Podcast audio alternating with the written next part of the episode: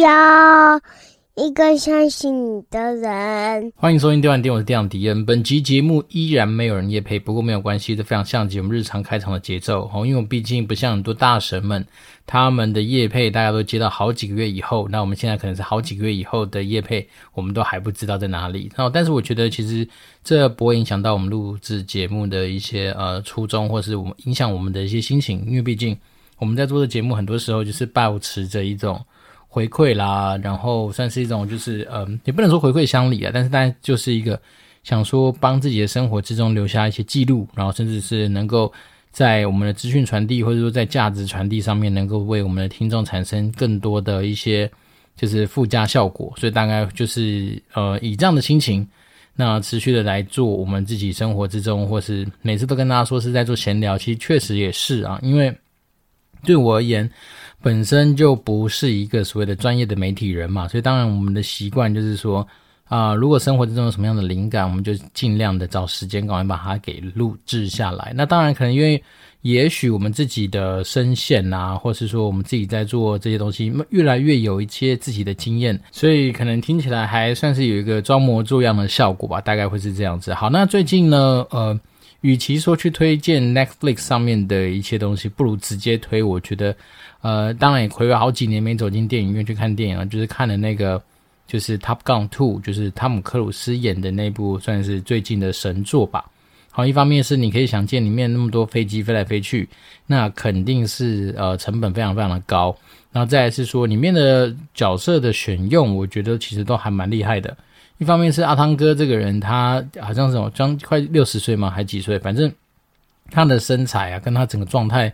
维护的真的是非常好。然后再是这一集的那个呃女主角哦，不得不说就比第一集的好太多了。好，因为说实在的，第一集那时候的女主角虽然是已经三十几年前那时候，但是我觉得那时候选她，我实在是觉得没有到非常的正。反正那时候她的配角，第一集的配角是梅格莱恩吧。好，她才其实真的是一个相对来说，嗯，蛮有吸引力的女孩子啊。不管，但是我觉得最近如果大家真的有还没看过，就是呃 Top Gun 的话，就独行侠，呃，欢迎可以去看一下。我认真说，呃，你不会失望。一方面是它的整个剧情的安排的流畅度，然后再在中间很多的那种就是戏剧张力的表现，然后基本上蛮值的啦。哦，因为我自己大概是花了几百块钱嘛，去看那个是类似 IMAX 的那种标榜呃二十二公尺的大荧幕这样子的一个电影院。好，那这边也算是一个题外话吧，因为我跟我老婆自从结婚以来，我们就有设定一个小小的目标，就是每年大概在结婚纪念日的前后，我们就会去找哦一间就是可能比较高档的牛排店，然后去体验一下，然后去比较一下。那会有这样的初衷呢？当时候就是因为在结婚那一年的某一天吧，我们两个就逛到了一个类似什么部落格，还是说一个新闻。好，那在在家里可能看到新闻，就说什么此生必吃的什么十家牛排店。那时候跟我老婆说，诶，那干脆就变成是我们结婚纪念日的一个算是小冒险。那我们就要去开拓一下，就是从上面算下来的，就是前十，就是把它吃过一遍啊。所以我们那时候到现在应该吃过几家，我想下，结婚那一年吃的美福，然后第二年就吃了教父牛排，然后接下来有吃 N 一六八 Prime，那也有吃过 Loris，然后 Smith and Worsky，然后呃茹丝葵，好，那现在哦还有那个国宾饭店的 A Cut，对，那今年就是呃也算是运气很好，然后因为可能是疫情的情况之下，所以那时候我们单纯就是。呃，前一天我打电话去 Morton，我们要去订 Morton，然后我们那时候就打过去，然后没想到一订就成功。中午的时候真的不夸张啊，据说以前那边是很难定位的一个餐厅，就没想到真的是现场没有几桌吧，他可能开桌率也许大概就是我猜是十分之一不到，反正就是一个非常现在可能是在餐饮业非常惨淡的一个状况。所以我们今天去吃了 Morton，那我觉得莫尔顿就是在信义微风楼上。的那一间呃牛排馆，那我个人觉得还蛮好吃的。但是我自己一个小经验是说，如果我们今天有机会再去吃这么比较高档的那种牛排馆的话，通常它的配菜都是也是独立点的吧？那在点的过程里面，如果它有一些奶油系列的话，我是蛮建议大家可以先跳掉，因为以我以前这么呃这几年下来的经验，以前可能真的是对于那种什么奶油玉米啊、奶油菠菜啊，一看到名词看到奶油，可能就很兴奋。但是我们几次经验下来，告诉我们说，其实那些牛排啊，因为毕竟本身都是一些非常高档的牛排，它不管是透过湿式熟成或干式熟成弄出来的一块牛排，那可能动辄都是三四千块以上的。所以它们本身牛排的味道就已经很丰富。对，在这时候，如果你再加上一些奶油系列的话，就会显得它过于的油腻。好，所以我们自己的经验，像我们今年在 Morton，我们就去尝试它的那个什么，呃，培根炒小甘蓝菜吧，然后搭配一个就是烤马铃薯这样，那我们就发现说，这样的配菜组合，其实真的就会让你在整个油腻程度上面就得到很大量的缓解。好，因为像我们有一年比较失败的做法是，我们跑去好像是 Smith and Wollensky 吧，然后我们去。去那个老八的爱店，那我们那时候就点了他的牛排之外，我们就点了一堆呃奶油系列的，好像奶油菠菜啊、奶油玉米，然后还炸炸什么东西这样，所以整个吃到最后，我们反而觉得整个嘴巴里面都充斥着油腻的感觉。所以便是说，如果是真的有机会大家去吃这种高档餐厅的话，我会蛮建议的，就是在你的配菜的地方避开奶油，因为包括说你在前菜的部分，其实很多时候他们都很喜欢用一些。呃，奶油啦，什么油去做一些调味，所以其实我真的觉得，到了主餐的时候，可以走清爽的方式去跟它做搭配，你反而会得到一种更平衡、更舒服的一个感觉。好，那这就是呃，在今年甚至临时起意的情况下，居然还能够吃得到之前很难订到的餐厅，所以我自己觉得今天可以跟大家推两件事情，一个是就是我们刚刚讲《Top Gun Two》这个电影是真的爆肝好看，好，非常的紧凑，然后整个。画面的营造各方面都很棒。那另外一个当然就是我觉得 Morton 牛排馆确实还蛮好吃的，不过它的单价还是稍微比较高一点。虽然它的分量就是够啦，但是它我觉得它的客单价，呃，还是相对比较高一点点。那不过我讲真的，如果是你以那种就是什么纪念日的形式去的话，他还会送你一块很好吃的那个 cheese 蛋糕。哦，那我自己觉得这样其实算下来还算 OK 啦。那当然。我们那时候点了一个前菜，是他的很很有名的什么类似什么蟹肉饼吧。我是觉得，如果说哦，对于那种就是蟹肉没那么喜好的人的话，这个钱我觉得倒是可以换成它的一个什么干贝系列的东西当成前菜，可能会更完善。那因为蟹肉这种东西，它毕竟是从蟹脚上面刮下来的，所以就会比较松散一点点，这是我觉得稍微比较可惜的地方。但其他的东西，像是还有一个卖相不是很特别，也不是很好看的一个菠菜沙拉。但是它非常的好吃，这是很奇妙的事情。就是卖相真的很普通，但是它真的蛮好吃的。好，大概是这样。好，那今天这一集呢，想说来回应一个我们听众有问我的问题。好，因为那算是用我们在用视讯交流的。那他那时候就先问我说：“迪恩，你觉得你在工作上面开心吗？”好，然后那时候我大概他他这样问的话，我大概就知道他可能接下来是。想要表示说，他可能在工作上面遇到了一些瓶颈，或者说遇到了一些心情上面的一些问题。所以当然呢，当下我就跟他讲说，其实，嗯，现在对我而言，怎么去定义工作开不开心，其实已经不是这么单纯的一个是非题，反而是说，我觉得它是一个状态上面的平衡。那这东西我在以前的节目应该也跟大家聊过。那我觉得说，我们现在其实看待工作，已经不会像是刚出社会这么单纯，觉得工作就只是工作。因为对我而言，工作一直来都是生活的一部分嘛，所以变成是说，我现在反而是以整体生活的感受程度来去看待工作这件事情。所以那时候我跟他讲说，其实，呃，你不能说不开心，但是你也不会说到每天都是很欢愉嘛。因为我们以前在暴雪，基本上你每天可以打电动，然后像 Apex Legend 刚出的时候，我们可以揪团组队打大家喜欢玩的电动，那种感觉才是更为的开心。可是现阶段来说的话，你反而是可以透过你工作成就感的满足。或是你很多专案的一些达成，然后来去营造出所谓的开心的感觉，但是绝对不会是说让、哦、每天很嘻嘻哈哈这样子的一种欢乐程度。那我那时候就问他说，呃，所以对我来讲啊，我就先问他说，那你开不开心？他说他自己其实是有遇到一些所谓的瓶颈。那所谓瓶颈的部分，他就是不知道说究竟是来自于他自己个人的问题呢，还是他觉得这个环境不太好？那当然你，你你也知道，那种聊没两下，他可能就会稍微。呃，想要询问说，他不知道到底是不是要留在现在的工作上，还是说他必须要开始去转换一个跑道。好，那时候我就跟他聊一些东西，我就说，那他这样很简单，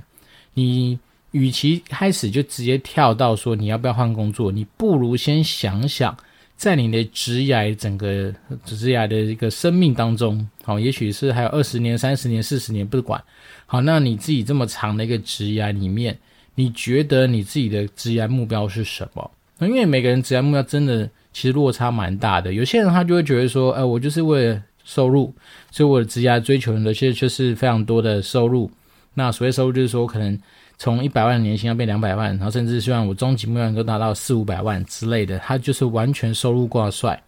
但有些人他可能所谓的职业对他而言就是一个，我们像之前聊过嘛，你可能是富二代啊，所以你可能是为了一个家族名声或是你个人面子的方式。来去取得一些 title 上面的一些美化，那当然也有些人他单纯就是我家里很有钱，但是我家里也不期待说我今天能够去拿到什么样子的 title，所以单纯是为了社会公益，他为了他自己的一些理想去做一些事情，所以呢，本来很多人对于职涯这件事情的目标就不一样。所以呢，当然那时候我就跟他说：“你先不要把你自己的精力跟精神完完全全的放在说要不要转换工作这件事情，因为这东西已经算是非常后面的结果的思考。反而是你应该先从源头开始去想想说，对于你而言，第一个工作到底至于你的生命是什么样的意义？好，比如说假设百分之八十人都是为了收入这件事情，那其实你居然成了百分之八十的人，也没有什么好觉得沮丧或怎么样，因为这本来就是一个非常正常的过程。”就像以我现在来说的话，工作是为了什么？当然就是为了钱呐、好，因为方面为了钱是，我们总是要拿着一些收入去买面包嘛。一般小孩子要吃什么，对？我们自己要吃什么，对不对？这边是说，我觉得这些东西它还是有它的道理在。只是说，当然，也许我们走到这个程度来说的话，当你今天金钱的满足已经到达某一个程度之后，你可能开始会去思考，是说，那一样都在可以满足你金钱这件条件之下，那你下一个动作？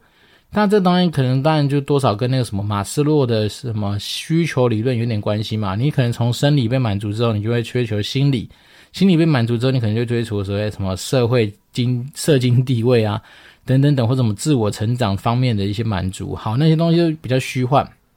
但是你可以稍微想象，就是说，当你今天的工作除了钱之外，那它可能还会带给你更多的东西，是生可能是好，比如说生活上面的一些平衡。呃，举例人，比如说有些工作你都知道，他的薪水超级多，但是你可能要牺牲掉是你非常多的时间啊，包括说你小孩子成长的过程，包括你跟你老婆子相处的过程，或是包括跟你家人相处的过程等等等，他这些东西的牺牲只换来那个唯一的钱，那这东西当然就是之后就是呃，看你自己对于自己的生活是不是有这样子的一个期待。对，因为有时候说实在的，当你今天钱都只变成一个数字的时候，那你生活中是空乏的。或是说是无趣的，甚至有些时候是压力大到你可能身体出状况的，那这东西真的是值得的吗？所以回到原点的上来说的话，那时候我就跟他说：“那你先稍微去把你的职涯真的去好好想一想，究竟你的目标是什么？好，那当你有了目标之后，你再还是要去评估，客观的去评估，说你今天之所以在工作上面不开心的点来自于哪里？好，举例人，假设如果今天不开心的点。可能是你自己比较能够去做一些调试的部分的话，那其实当然从自己身上去着手是最直白的。好，举例人，比如说可能有些呃不爽的点是来自于人。好，那如果说这个人他是能够变动的，比如说你今天是可以不用去跟他计较，你可以自己放宽心去解决他的话，那当然就是最好。但如果说这个人他可能就是你的上司，他可能常常跟你无情的打压，那你可能还在去思考一些点，是说那究竟。这样的打压会不会一直出现，或是说这个打压有没有可能改善？如果真的都没有办法改善，那再考虑到说要不要换环境，那是另外一件事情。那再来是有些时候说实在的，你今天不是讨厌这个人，而是讨厌这公司的制度。好，那这种东西当然制度面的东西的话，就会引发更多的一些讨论。举例人，比如说因为制度有时候真的很难一朝一夕就去改变。好，所以变成是说，如果说你今天假设这个地方，你好人都很好，各方面都不错，但制度就是把你压死。那这当然也会驱动你说，你是不是要考虑说换一个地方的可能性？那因为如果你跟人都相处的不错，那你跟很多东西都维持的还蛮好的一个算是资源上面的整合，那当然，嗯、这个环境也许不适合你的，单纯就是它的制度。那你换一个地方来说的话，其实对你来说应该不会产生太大的困难。好，但是呢，这些东西都是还是要客观的去评估。所谓客观评估，就是说你还是要静下心来去把一件事情一件事情的把它条列下来。哦，我真的是认真觉得，当你今天有遇到一些不管是职涯，或是说这种方面比较有关于偏向感性层面的一些讨论的时候，越是感觉的东西，越是你希望能够把一些 factor，就是一些因素，都要把它给条列下来，然后用你的肉眼去感受一下这些东西条列出来它的重量。而这东西虽然讲起来好像很简单，但是说实在的，当你坚持靠过你的脑袋去做思考的时候，往往之间你会把这种比较啊、可能模棱两可，或者相对来说比较接近的一些东西，可能会搞混。所以呢，我都蛮建议是说，如果你今天要在做这些东西的的评估的时候，就客观一点，把你想到的就把它给条列出来。那当你把这些东西条列出来完成之后，你自然就得到一个类似于你自己可能符合你期待的职涯的一个蓝图。那利用这样的方式再去决定你的下一步。所以，当你今天都已经客观的盘点完了，你发现说，嗯，可能这个环境上面真的不是一个非常适合我去发展的地方。好，那接下来你也要去。保持着虽然这个走马探花的这样子的一个动作，所谓走马探花，就是说你一定要在现在有工作的情况之下去找下一个工作，相对来说会比较好。那为什么会比较好？第一个，因为你可能会有比较好的谈判的条件，好，因为假设你换到下一个工作去，他肯定会跟你谈薪水，肯定会跟你谈一些期望薪资。所以你一定会依照你现在的基础来去跟他做一些谈判，因为通常来说，如果说我是用人单位，我能够省一点点钱，也算是一个福，呃，算是一个绩效嘛。所以当然他们就会呃尽量在薪资谈判的时候，哦，可能会稍微压低一点点。但是如果说你假设你今天本身是一个有工作状况的人的话，通常来说你他们也知道说，诶，也许你要把你拉过来，你会比较有一些。算是现在工作的一些呃基础条件，它可能让你在整个谈判的心态上面可能会比较的一些显示，就不会说一定会是被逼着说好像要马上做决定。那再是说，如果你没有工作状况的情况之下去找工作，蛮多时候就我自己的心得就是，你可能会越找越紧张，或是越找越心急。好，因为我们讲很现实的嘛，当你今天收入不是在你有规划好的情况之下。他可能断了几个月之后，你就会开始比较担心，说：“哇，我现在资产是不是会应用到什么样子的比较困难的一个状态？”所以你就会比较紧张。那你当你越紧张越心急的时候，你就到了说，你今天可能在看工作的过程里面，好，第一个你可能就比较不会这么全面，好，那可能甚至因为你可能比较急，所以你就必须要将就的先开始有个工作，所以这些东西它都会导致说，你今天好好不容易。做了决定离开这个公司之后，你再到下一个中间的空窗期，反而不见得会帮你加分，反而是会让你在整个选择上面，搞不好到时候你被迫无奈的又去接受类似的环境，甚至更差的环境。所以，我对我自己还都觉得是说，如果说当我们今天能够有效果的去把我们自己要不要换工作这件事情做完一个分析之后。那你当然，呃，我们毕竟身为打工仔嘛，所以我们还在为自己的生活负责嘛。那在这个过程里面，我觉得你就可以比较有意识的开始去搜寻一些你觉得之于你现在工作来说会更好的一些地方去。好，那通常来说，很多人就问到一个问题是说，那我是不是在这个时候可以选择打掉重练？那我觉得打掉重练这个名词其实讲起来好像很简单。那你越年轻的时候，当然越能够发生这件事情。好，因为毕竟我们以前从科技业到食品业。然后食品业再到电玩产业，电玩产业现到现在什么汽车电子零组件制造产业，对，我们看起来好像一一直都在打掉重练，可是对我而言，我只能说我本身不会把它看成是打掉重练，因为对我而言，我自己的每一个工作，它的价值性都有被衔接上去，而且都有有持续的在往上堆叠。好，比如说我们从一开始管理师到储备干部，储备干部直接到副理，副理到经理，然后现在我居然从暴雪的经理换到这边来，也算是经理的一个角色。所以变成是说，我自己知道说，对我来讲，也许产业是重新开始，可是我自己之前累积的 know how，它并没有说。完完全全不能用，那当然也是我们一直跟大家讲说，我们在建构的是一个，当你今天跨产业之后，还能够带着走的这些东西。所以对我而言，反倒没有什么砍掉重练这件事情。因为说实在的，我们当你在职涯上面或在职场上面发展了一段时间之后，你很难做到所谓的砍掉重练这件事情，因为砍掉的东西可能是你拥有的知识。但是你拥有的那些所谓的技能啊，管理的一些技巧啦，或者是你以前处很多处事的经验、带专案、带团队等等等的这些经验，它不可能会需要说到全部砍掉重来啦。甚至包括说最简单的，你待人处事的应对进退这些东西，都不可能算是需要重新砍掉重来嘛，因为你久了，你自然会知道说人这种生物怎么样去跟他做一些沟通上面的拿捏。然后就像我们讲更极端的例子，可能你今天本来是做业务做的好好的，你突然被调去做人资，这些过程里面，你可能也许好以前客户名单被砍掉没错，可是你今天跟人之间在相处，在做很多的一些互动上面所产生的一些你自己的心法、技巧、经验，这些东西都不可能被砍掉重练啊。所以，便是说，我觉得很多时候有些人会说啊，换工作是不是就要砍掉重练？其实我觉得这个观念不见得是一个非常呃全面就非常算是好的答案，而是说你可能会因为有一些不同产业的经验或是知识需要去做一些累积或转换，但是不可能到砍掉了。然后，所以我觉得可以呼吁一下我们听众是说，如果假设你今天在做很多事情的思考的时候过于的极端，其实也可以踩个刹车，然后去反而去思考一下说你自己到底。呃，在这段职涯里面，你所拥有的一些，呃，你自己的战功或者属于你自己的那些能力等等等是什么？这个东西我们以前也算是讲到烂了。也就是说，当我们今天在做盘点的时候，像我们刚刚说的，你在盘点你现在不爽这家公司的点，甚至你盘点在你爽的这家公司的点之外，你也要去盘点你自己。也就是说，你固定了一定时间，你就要去回想一下说，说啊，你自己到底有什么样的价值啊？你这个人到底有什么样子的呃？特别的一些能力啊，或者说你们哪些经验或者哪些特质是别人所不同的啊，等等等。那这些东西当然都能够有效的帮助你说，你今天在做呃职业来转换上面的时候，你就是一个商品嘛。那你怎么样才能够去把那个商品的商品力给展现出来？所以呢，我倒是觉得说，有些东西就是不要把它想得过于极极端。好，尤其是在职场上面，其实很多东西。说说实在，有时候你只是脑袋换一下，你可能答案就会不太一样。所以脑袋换一下，就是说，好，你可能今天就是不爽某一个主管，好，但是有时候如果你今天把你的脑袋稍微换成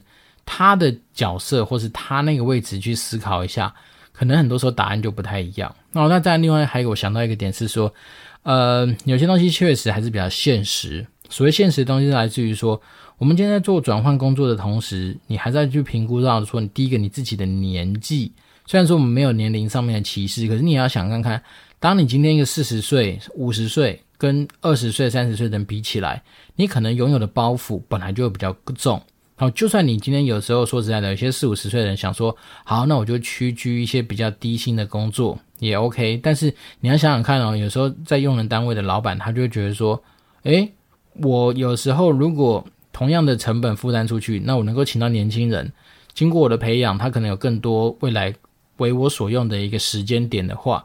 搞不好你的四五十岁的年纪，不见得是这个加分的一个项目。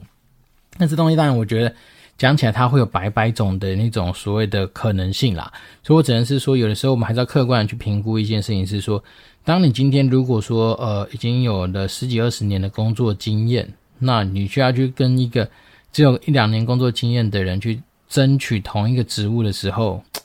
我也会觉得这东西其实还蛮吊诡的，就是说啊、当然你用你说我我有这些经验，那我愿意屈居在比较低的薪资上面的话，这当然，嗯，就理论上来说，应该用人单位老板应该会举双手赞成嘛。你看，我就等于说是我是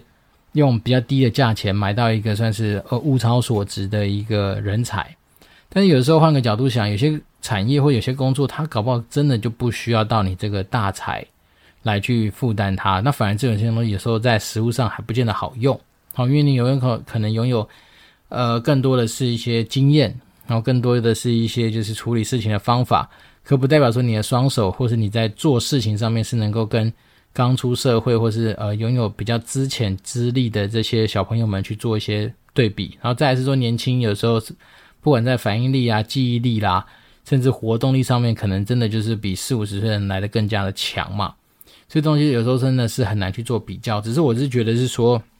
当我们今天年纪到越大的时候，确实有些东西比较无奈。所谓无奈是说，因为你有可能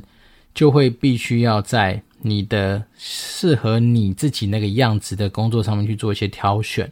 而不是说啊，就像最简单的，我们讲个更极端的例子，比如说为什么那么多储备干部或是 MA 他们都有年龄限制？那很简单嘛，就是因为。他们就是期待是一个相对来说比较有发展潜力，甚至说能够为这家企业稍微做更长久时间的一些呃人才，所以这东西它就是相对比较现实的地方，就来自于这里。所以，我们刚刚回到我们刚刚讲的，说当你今天都已经评估完一些客观的条件，然后你是在着一个走马探花、骑骑驴找马的情况之下，找到了下一个工作的时候，那当然你就更多可以去做一些比较的一些机会。所以，比较机会就是说，你现在的工作也没有叫你马上就一定要选择离开，你到了最后几分钟的时候，你都还是可以再做一些比较。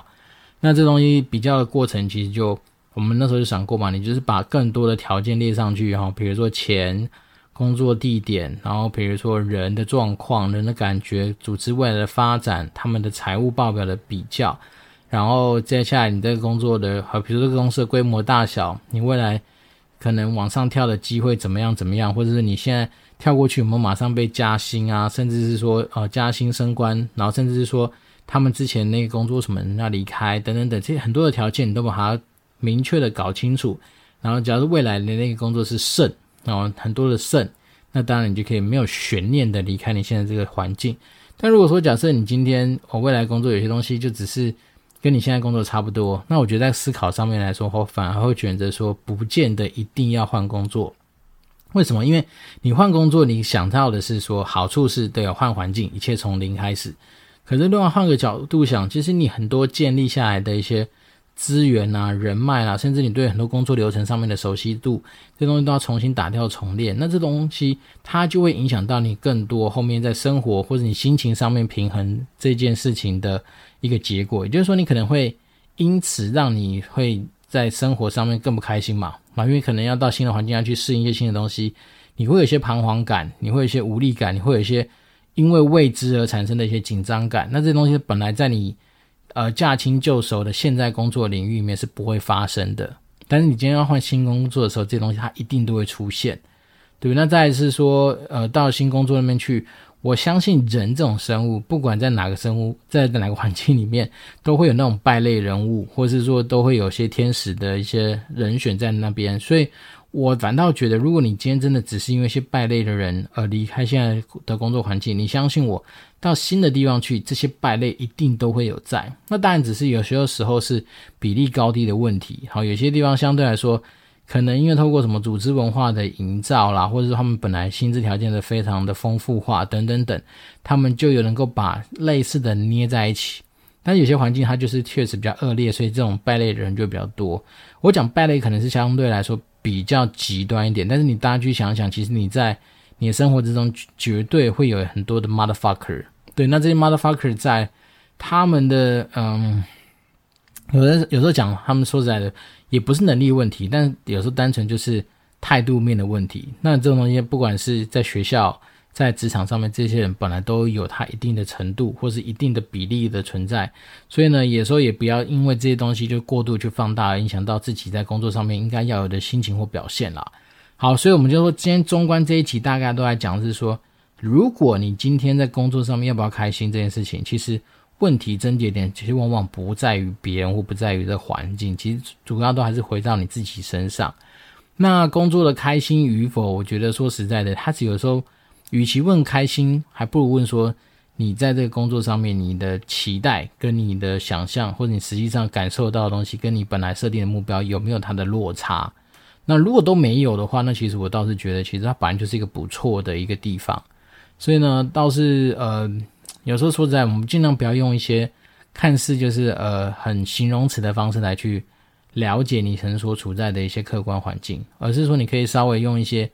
比较理性的一些条列式的内容来去掌握，好，比如说薪资这件事情爽不爽？好，跟你人生有没有搭配得上？好，你人生目标假设我就是像我们前说嘛，年薪就算百万，可是这个工作始终就是给你七十万、八十万，那这东西就很好比较。好，然后或者是说你本来设定是说我在年薪之余，我的 title 要是怎么样？好，比如说三十五岁、三十六岁或是四十岁，我希望达到经理或是什么协理等等等，OK 都可以。那这东西它就会相对来说比较直白、比较直观的去让你知道。那有些公司他们可能会跟你讲了一些大饼，好，比如说未来的发展很好，我们是跨国公司，所以你可能会有机会去外地、外派啊、轮调等等等。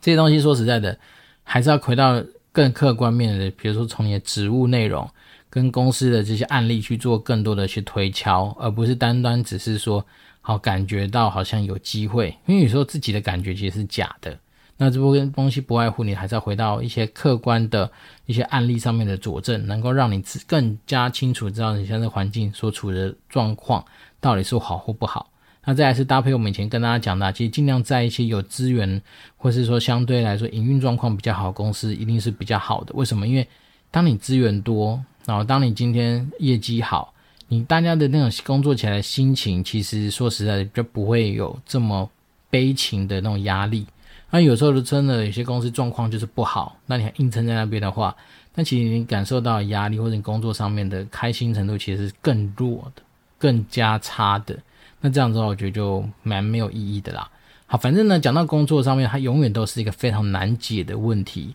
那只能说，我们就尽量给一些方向，让你去做一些思考。然后，比如说，你可以就一些比较科学面的、比较客观的东西去做一些条列。那为什么我一直强调说条列？是说你越是把这些清楚的列出来，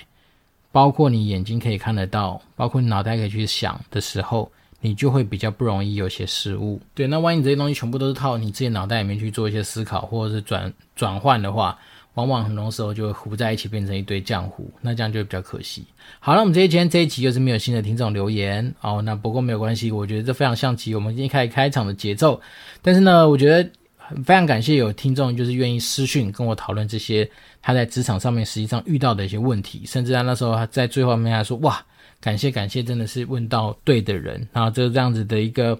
呃回馈对我来讲其实是还蛮有鼓励的啦。所以当然我们还是期待是说。呃，如果可以的话，啊、，Apple Park 开始五星留言这个部分有最近的 quota 变得有点少哦，就那种。就是数量变得比较少，所以还是期待大家说可以用五星留言的方式先给我打个招呼。那如果说真的哪些议题对你来说比较有兴趣，或者更加的需要我们这边来给你一些旁人的一些建议的话，那当然可以欢迎透过私讯，那或者透过任何就是联络到迪恩的方式，那我这边就会呃竭诚的为大家服务。好，那细致的天气爆干烂，一直下雨。但是也比较凉快哦，但是也没什么好说的。那总之呢，我们就保持联络。我这边是电玩店，我是店长迪恩，我们就持续保持联络喽，拜拜。